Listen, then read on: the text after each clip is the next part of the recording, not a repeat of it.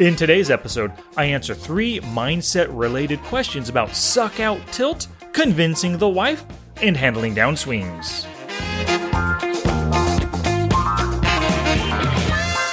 Welcome to Smart Poker Study, y'all. I'm your host, Sky Matsuhashi, and I really do want to thank you for spending a little bit of study time with me. Maybe you're running on the treadmill, riding the bike, lifting some weights, basically exercising, right? Exercising that body at the same time.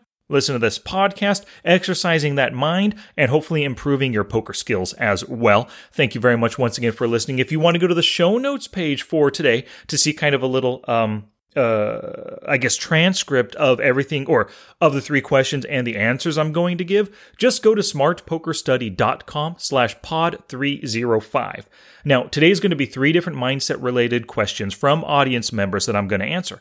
Now, if you have one of these, or if one of these issues strikes a chord with you, great, right? You're going to learn a little something. Hopefully, you're going to have an idea of what you can take to the felt, practice mindset-related stuff. But if you have a friend of yours who you know suffers from a downswing right now and they're mentally just beat up over it, or maybe just random tilt kind of problems as well, just send your friend to the show notes page, smartpokerstudy.com/pod305. All right, let's get to the 3 questions. Gambatte. This is damn exciting stuff. So question number 1 comes to us from Mike Langford, and it's about handling suck-out tilt. He says, I love your podcast. It's been very helpful as I try to improve my game, so thank you. I've been struggling with a specific tilting situation. Mine is a variation of the suck-out tilting reason, but specifically, it's when I'm going all-in pre-flop with a premium hand, getting called by one other player, seeing that I have over 50% equity, then losing. The tilt comes when I lose like a 70-30 spot, and this has happened several times in the last few days. Now, Mike goes on to explain a few other things. He's a sit-and-go player, so these all-in pre-flop stuff happen quite a bit for sit-and-go players, you know? And he goes on also to say, the thing I'm struggling with is that I'm quite math-oriented, and to keep losing 70-30s and never get the reverse suck-out is tilting. So I started tracking all of my shoves, and sure enough, I've lost 5 out of 6 flips and lost 4 out of 9 where I had more than 70% equity. What advice do you have to avoid this math-based tilt? I have definitely done push-ups as you've recommended in the past, and I love that one. And I figure that in the long run, I'm going to be good. I'm getting into the right spots in these 70-30s, but to keep losing these is seriously frustrating. All right, Mike, thank you very much for this email. Now, overall, it sounds like acceptance is your mental game or your tilt issue, not mathematics or anything. It's just accepting it, right? So here's a few different things. I actually have 5 different points for you. This is going to kind of be a long answer. So number 1 is to choose to be happy when you get it in with the best hand, right? You've run the math. You know that you're better than a 50-50. Maybe you're 70-30. So be happy with that. Your attitude is in your control, 100%. If you choose to only think about losing that 65-35 situation, then yeah, you're going to get upset and you're going to tilt over it, right? But if you focus on the fact that, and you're grateful for the fact that your opponent made a mistake, they screwed up, they handed you that theoretical value when you got it in with the better hand, they got it in with the worse hand, you're going to be more likely to keep the anger at bay and avoid that tilt. Now, thing number 2 is that this is what you signed up for when you became a poker player, right? There's luck involved and chance involved with every single hand that you play. That's just an integral part of the game of poker. There's going to be 5 cards coming out on the flop. And also, of course, you don't know what your opponent holds. Now, these kind of bad beats and suckouts, this, like I said, it comes with poker. Are you really going to let losing a 65-35 or a 70-30 spot, are you going to let that tilt you every single time? If so, guess what? If you're a 65-35 favorite, let's say, you're going to lose in the long run 35% of the time. That's 1 out of every 3 of these you're going to lose. Are you really going to let this 33% of the time for the rest of your poker career? Are you going to let it tilt you and get you angry every single time? If so, poker might not be the game for you. Like, you have to learn to weather these storms, deal with these things with some emotional equanimity right there, and don't let this crap that you expect to happen, don't let it tilt you. Now, thing number three, I want to play for you a little 2-minute and about 30-second podcast episode that I did a long time ago. It's a Walking Wednesday episode, and it's all about the fact that you signed up for these kind of beats when you became a poker player. Here it is.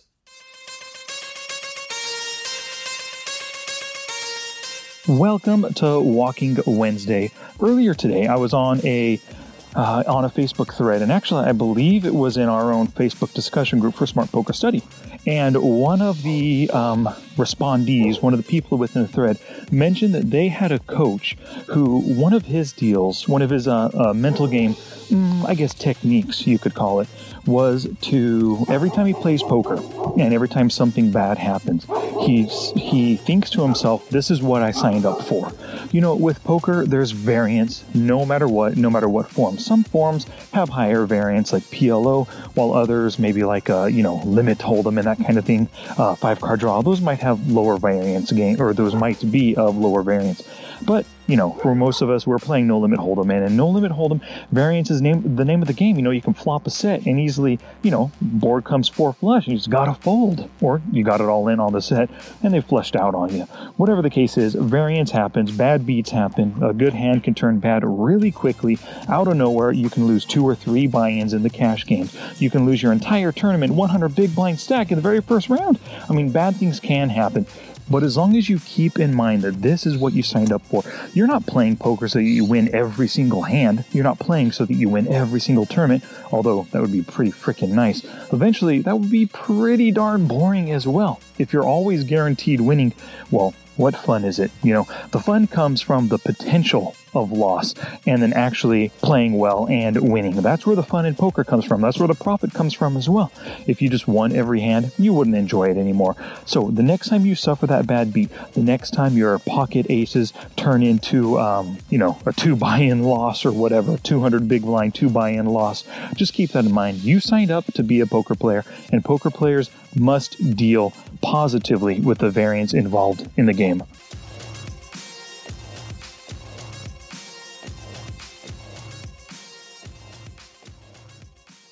All right, so let's get to thing number 4, and that's the math of this whole situation. As far as math is concerned, right, if you're a 65-35 or a 70-30 favorite, you should expect to lose roughly 35% of the time. The math that you told me is that you lost 4 out of the last 9 times, or 44%. Well, losing 44%, that's pretty darn close to 30 or 35%. And also, it's a small sample size, right? Since you're a math guy, Mike, you know that you cannot put much stock into an occurrence over a tiny sample size of 9. And so if we get back to like kind of an attitude idea, let's look on the bright side here. At least you've won more than 50% of these 9 opportunities when you got it in with the best hand. And then thing number 5 that I want to talk to you about, Mike, is that I'm happy to hear that you've diagnosed at least this one thing that sets you off. Because you know this sets you off, you can now work to address it, right? So in every single play session, I want you to have the focus of, I will not get angry and tilt when they suck out on me, because this just leads to further losses and anger, and I experience this over and over again, and I'm not going to let it derail me anymore. That's the attitude that I want you to have. Maybe you can set like a Tabata timer to go off every 5 minutes, and you can ask yourself when that timer goes off, how am I feeling right now? Am I angry and am I about to tilt? If so, why am I tilting? Why not choose to be happy in this moment? So focusing on this and keeping it top of mind is going to help you to control it. All right, I hope that answer was a 5-part answer was helpful for everybody else who might be, not just Mike, but everybody else who might be suffering from this form or maybe any kind of form of anger and tilt. All right, so question 2 to us today comes to us from Doug, and it's in response to an email I sent him. I asked him, and everybody who's part of the email list, you get this email eventually, right? 3 different questions. The third question is, how can I make smartpokerstudy.com better for you? And Doug answered kind of in a joking way. He said, not sure about this one, unless you can convince my wife to let me play and study more. And he said, maybe we can do a comical podcast on that. And so I just want to cover that right now. I've had that same issue. I've been married for many years now, got a couple of kids, got a whole life outside of poker and stuff. Sometimes it's hard to devote time to studying and to playing poker. So I know exactly what you're feeling here, Doug. But I'm not going to do like a comical take on this, but because this is probably an issue that a lot of you are dealing with, husbands or wives that don't understand that you're playing poker. They don't understand the time that you need to put into it to become a better player. So I have some practical ways to convince your wife to let you play and study more. So number one is to make sure to always complete any honeydews that she gives you. So there's no kind of resentment there, right? She can't fire back at you like, you say, oh, I'm going to play some poker now, but you haven't even cleaned the gutters yet. No, take care of any kind of honeydew list that she has for you ahead of time so that you're kind of free to play poker. Second thing is deliver results. So, of course, this is going to require that you work hard and you study hard. You plug your leaks, you fix your weaknesses, you exploit your opponents, you play with purpose, you learn new skills, you earn lots of money, all that kind of stuff. Now what you're going to do, because you're making more money, you have to make the occasional withdrawal, $100, $150, buy her something nice, take her to dinner. If the restaurants around you are open right now, maybe take out an awesome lobster and steak dinner, whatever her favorite is, kind of shower her with some gifts that come from your poker profits. And the last tip is to wake up a little bit early, maybe 30 or 60 minutes before her. Make her some coffee so it's ready when she wakes up. Do your studying, maybe even get in a couple sit-and-goes, some 100 hands in a fast-fold game, that kind of a thing. And then start making breakfast for her just before that alarm goes off, right? She wakes up at 6:30 every day. You start the cooking at 6:25. Breakfast is ready at 6:45 by the time she gets off the toilet or whatever, right? So that's what you want to do. Those are my three answers there for you, Doug. All right, after the break, I'll hit you with one more question. So today's episode is brought to you by thepokerforge.com. It's my one-of-a-kind poker training membership site. It is a course-based membership, so there are 7 different courses contained within the site for you to go through, and I built it in a specific order to get you started with some quick wins up top, and then you're going to work on your pre-flop game, hand reading, post-flop c-betting, and other related strategies. But it's designed in such a way to get you working on those fundamental foundational skills first, and then you start building upon that level. So if you're serious about taking action to improve your skills, thepokerforge.com is the place for you. It's a no-brainer. Please go to thepokerforge.com to join today. And I want to thank some more one-year members, Michael Kanzier, Al, Todd, Greg, Andreas, and Wayne Henderson. Thank you all so much for continuing your membership for over a year now. I appreciate it. All right, and still my brand new book, Post Flop Online Poker, is available on my own website, and you go to smartpokerstudy.com/postfloponlinepoker, or you can find it on Amazon. And I want to thank my most recent buyers of this book, Fisher, Jonathan Anderson, Ilan, Ashley Kotomori, JD, Robert Martinez, and Gary Salinger. Thank you all so very much. If you want to pick this up for yourself in PDF, paperback, or ebook or audiobook, just go to smartpokerstudy.com/postfloponlinepoker. All right, let's get to the third question. So question number 3 is about handling downswings, and it comes to us from James Roach. He says, frustratingly, I'm in the midst of a 20 buy-in downswing over just 16,000 hands and getting very close to my threshold of moving down to 25 NL. I have the discipline to move down. There's no way I'm prepared to put my bankroll at risk, but it is disheartening. Have you got much experience of handling similar, sudden, and fairly awful downswings? I'm going to need to find some time to review my tilt profile and see what I can do before it gets nasty. Cheers from James. All right, James, thank you very much for the question. Now, downswings happen to all of us. It's happened to me plenty of times, but I'll be honest, never as severely as it is for you. I've hit maybe 5 or 8 buy-in downswings over a short span, but never 20 buy-ins down, right? That's terrible. I feel for you there, but I deal with them in a few ways. So I'm going to give you 3 tips right now. Tip number 1 is I do not bemoan my luck, right? I don't like to think that it's just negative variance and it's going to work out eventually.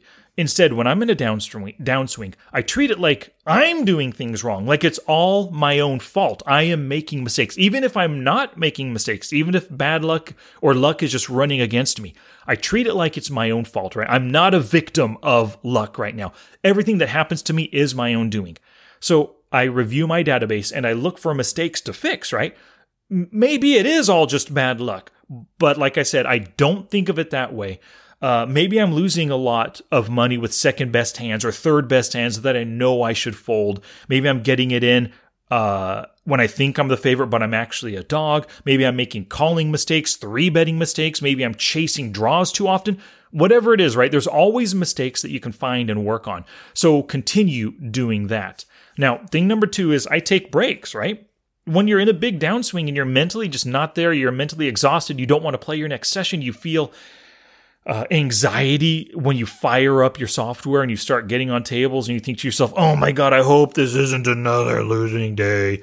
When you think like that, take a break. Take a few days off as necessary. Do some study, maybe a little bit of play.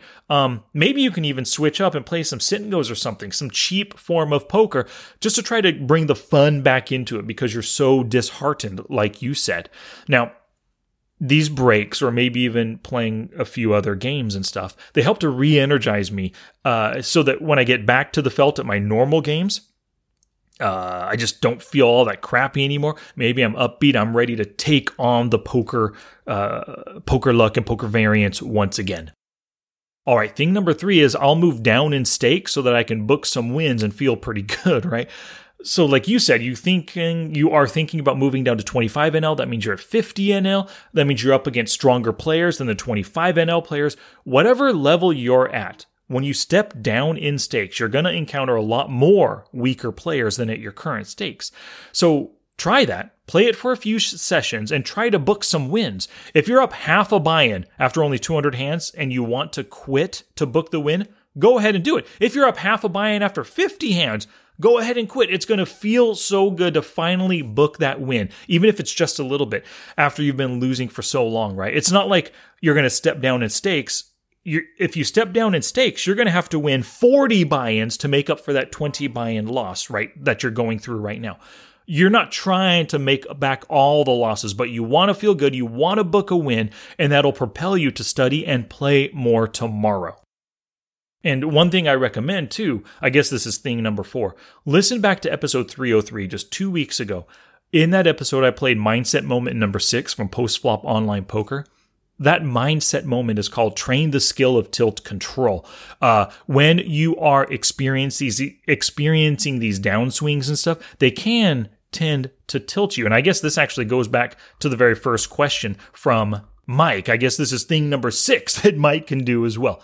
Go back, listen to that mindset moment number 6, and within that mindset moment, I give you 3 things that you can do, or 4 things that you can do to start working on the skill of tilt control. Number 1 is to recognize what tilts you. Number 2, plan for tilt during your warm-up. Number 3, see those tilting situations before they happen. And number 4, if you do experience tilt, do a little post-tilt evaluation.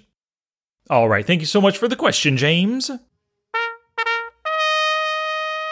Challenge! Here's my challenge to you for this episode. Now, I imagine that one of the questions hit home with you, and my answer, hopefully, has inspired you to take action. Well, get to it! What are you waiting for? Action is the greatest teacher, and you're going to get more from your time listening to this episode if you take action. So now it's your turn to do exactly that, and shabba-dabba-do something positive for your poker game. Oh, that's it now. Get out there and be somebody. Go out of book.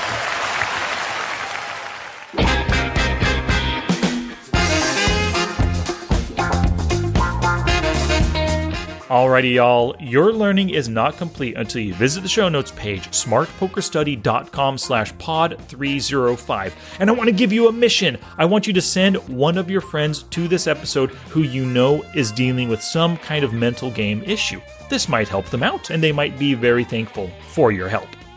If you're down with taking action to improve your skills and you want to learn through 7 different foundational skills or courses, that build important skills one atop of the other, thepokerforge.com is the place for you. Check it out today.